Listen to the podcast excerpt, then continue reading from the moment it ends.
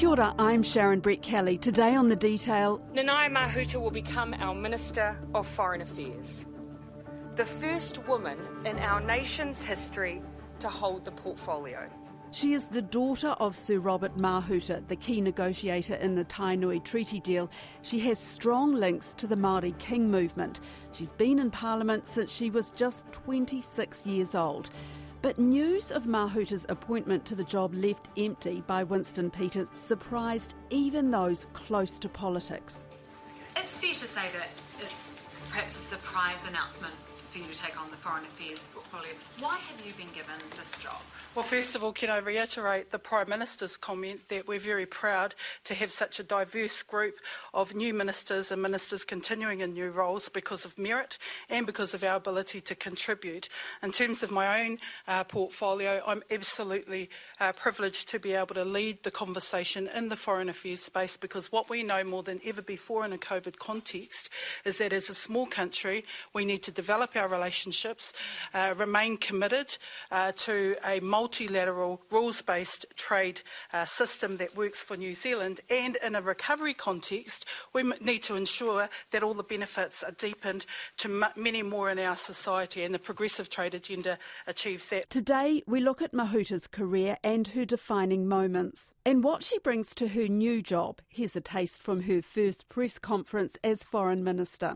One at a time. Did you go to the PM wanting the foreign affairs role, or did she offer it to you kind of out of the blue? Oh, look, like many other colleagues, uh, we identified a number of areas of interest, and then the Prime Minister uh, pondered on that and then uh, came back to us uh, around what she thought uh, we could uh, do to contribute to the broader aspirations of the government, and that's what she did. I have the privilege of uh, retaining local government, uh, supporting my colleague uh, in, in Māori development, and leading foreign affairs.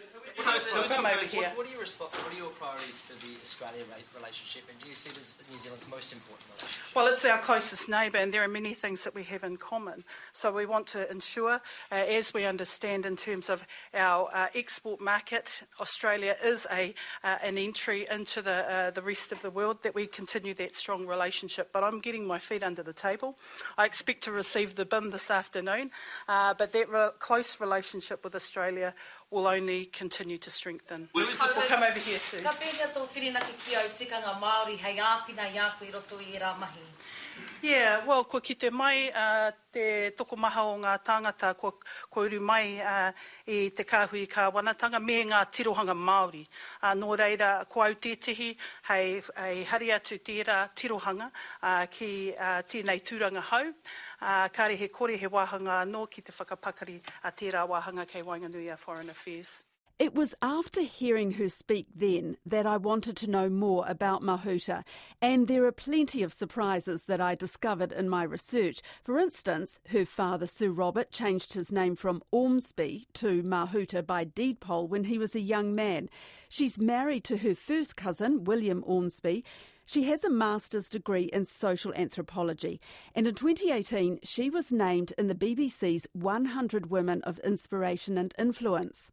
She is one member of whom I can frankly say that never once in those 17 years that we worked together did I feel that she'd ever broken her word to me or told an untruth to me.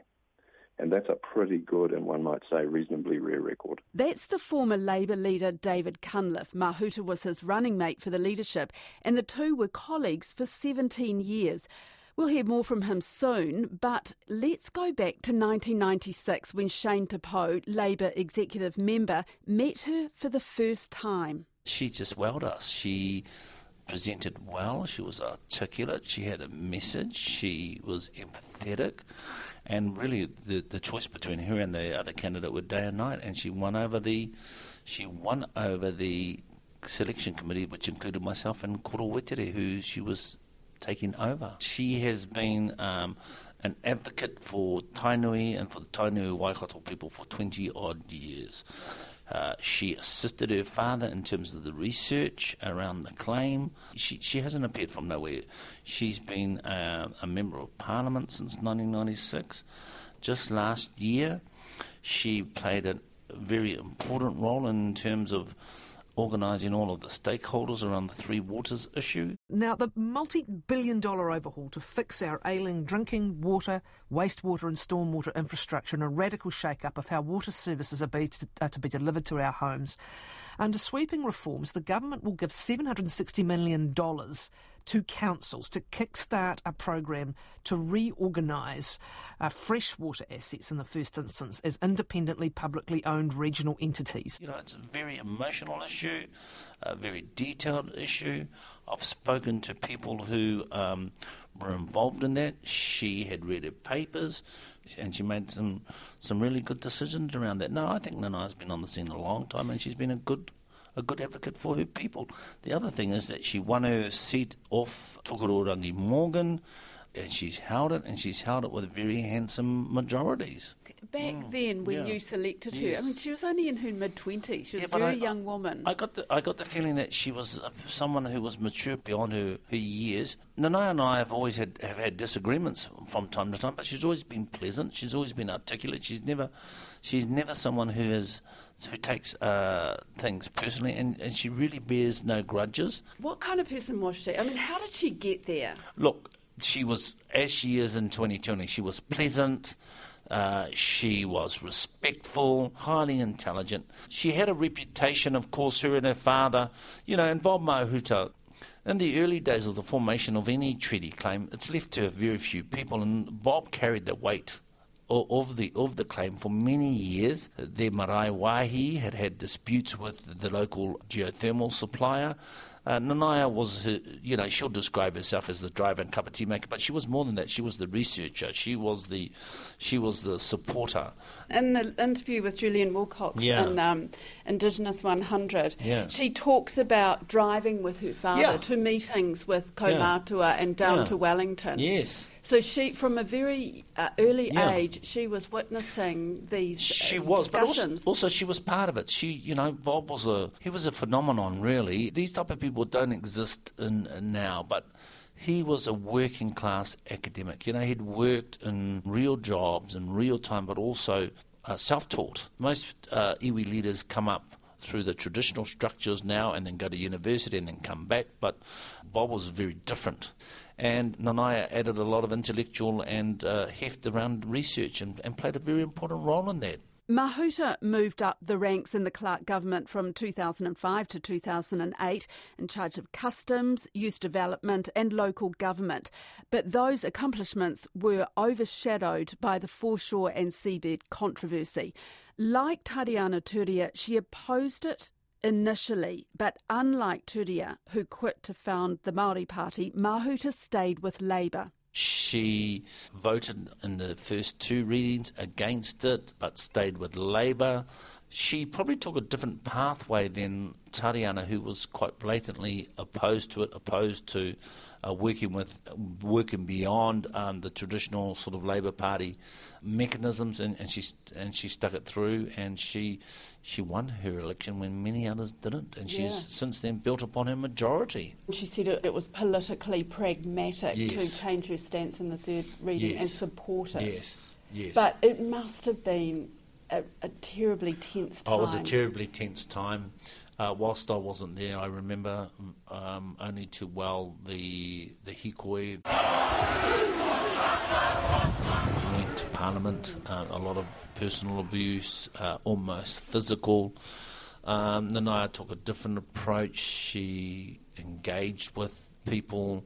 Um, and I think that even, even though it was a highly emotive issue, uh, you know, as it is now, um, she took a different approach and she just sort of talked it through and walked, walked it through. And even though that particular act didn't have the support of her iwi, I think her iwi and her political base was able to see beyond and say, yeah, we might disagree with this issue, but we'll give you another chance. And, and they did. And she calls it a, a defining Yeah. moment for her, and also the time that she sort of came out from under her father's Yes. uh, her father's shadow, I suppose. Yes, that's true, but also, you know, there was uh, there was a patriarchy that existed within the Labor Party, and some of those MPs they didn't win their seats, so she was sort of cast as, as, as the leader of the Māori caucus and the Māori members of Parliament. And yeah. how was she treated at the time as a, as a Um, young politician, young Maori I think that she was at, tri- at times treated badly. I think that Helen Clark always treated her well, always treated her with respect. But some uh, some of the patriarchy in, in terms of Pākehā MPs and Māori MPs, for that matter, were not good to her. Um, but she never, she herself never personalised an argument. I've had lots of disagreements with her, but she doesn't personalise it. She sees it through, and she's the type of person, even though you might vehemently disagree with her. She won't vehemently disagree with you because that's just not her style. But you know, you, she can work beyond that, and, and she tends not to hold grudges. Why was she treated so badly? Was it because she was a young Maori Yeah, woman? I think so. I think that the the patriarchy had sort of ownership of the internal Maori party structures. I think it was, you know, as sort of as clear as that. But also, she's not a fancy speaker in Parliament. She's a very good speaker, uh, but she's not fancy. She she doesn't sit on the paepae, of course, because she is uh, a wahine toa. She doesn't have the platform that Maori men has, but she certainly uses the platform that she has been d- delivered to her well. Right, so she won Hauraki Waikato with a 7,695 vote majority, so there's no denying Nanaia Mahuta's popularity in her electorate. But has she got what it takes to lead Labour? If she does, she'll be the first Māori woman to lead a major political party. Remember the tussle for the Labour leadership in 2014? Are you in it to win it? Absolutely. Well, she didn't win, but she sure stood out from the rest of the all Pākehā male lineup. So is she aiming for Prime Minister? Here's David Cunliffe. No, I don't. Um, and I wouldn't describe her as an ambitious person in the classic sense that somebody's striving for a particular job. That just doesn't feel like her. Um, and perhaps if I, for Pākehā listeners, if I can get across, you know, she is the niece of the Māori Queen. She's the granddaughter of Princess Te Puea. Um, she is, within her own cultural context, uh, uh, quite genuinely a person of royal blood. And she doesn't need to scurry up some Pākehā slippery pole to um, have mana. She has mana, and she gets that mana from the work that she does with ordinary people around the country. And I've seen her in her local government context, really getting around to the far-flung parts of New Zealand, working very humbly uh, with with many smaller communities and many small hapu and iwi, and uh, working for some of the poorest and most vulnerable in the area of Maori housing. And, and uh, look, to me, it goes to the old saying that in, in Māori culture, mana is something that is given but cannot be taken, and she has it. So, but then why did she go for the leadership? Um, well, at one stage, because I asked her to, um, because uh, she was somebody who I trusted, whose abilities and judgment I trusted, and uh, somebody who I also thought would help uh, bring parts of the community together as then, I think, um, one of the two most senior members of a Māori caucus. It was a way that we would demonstrate the treaty partnership and the makeup of our of our shadow cabinet. Right, but that that was as your running mate, as as the deputy. But then she, you know, she she went for the for the leadership role in 2014. Yes, she did. Yeah, and um, you know it's an open contest, and people can put in for that. So I'm not saying she's without ambition. I'm just saying that to call her an ambitious person wouldn't, um, I don't think, do, do justice uh, to the depth with which um, she is grounded. Mahuta's connection to her own people's past showed in a speech to Parliament last year. It involved an apology for a police raid in 1916 on Rua Kenana's compound in Maungapohatu. It acknowledges that ngā toenga o ngā tamariki ai haraira, including the descendants of Rua Kenana, have suffered ongoing sh- hurt, shame, stigma as a result of the Mangapuahatu invasion. The Crown will, through this legislation, apologise to the descendants of Ruakenana e ngā toenga o ngā tamariki a haraira for the lasting damage to the character, the mana, the reputation of Ruakenana and his uri. It will also apologise for the deep hurt, shame and stigma caused as a result of the invasion of Maunga Pohatu.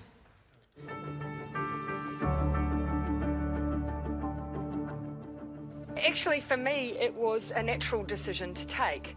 Um, Nanaia has, in the course of the last term, held an associate trade role, uh, which has given her experience in that area. I've seen firsthand the relationships that she formed through that role.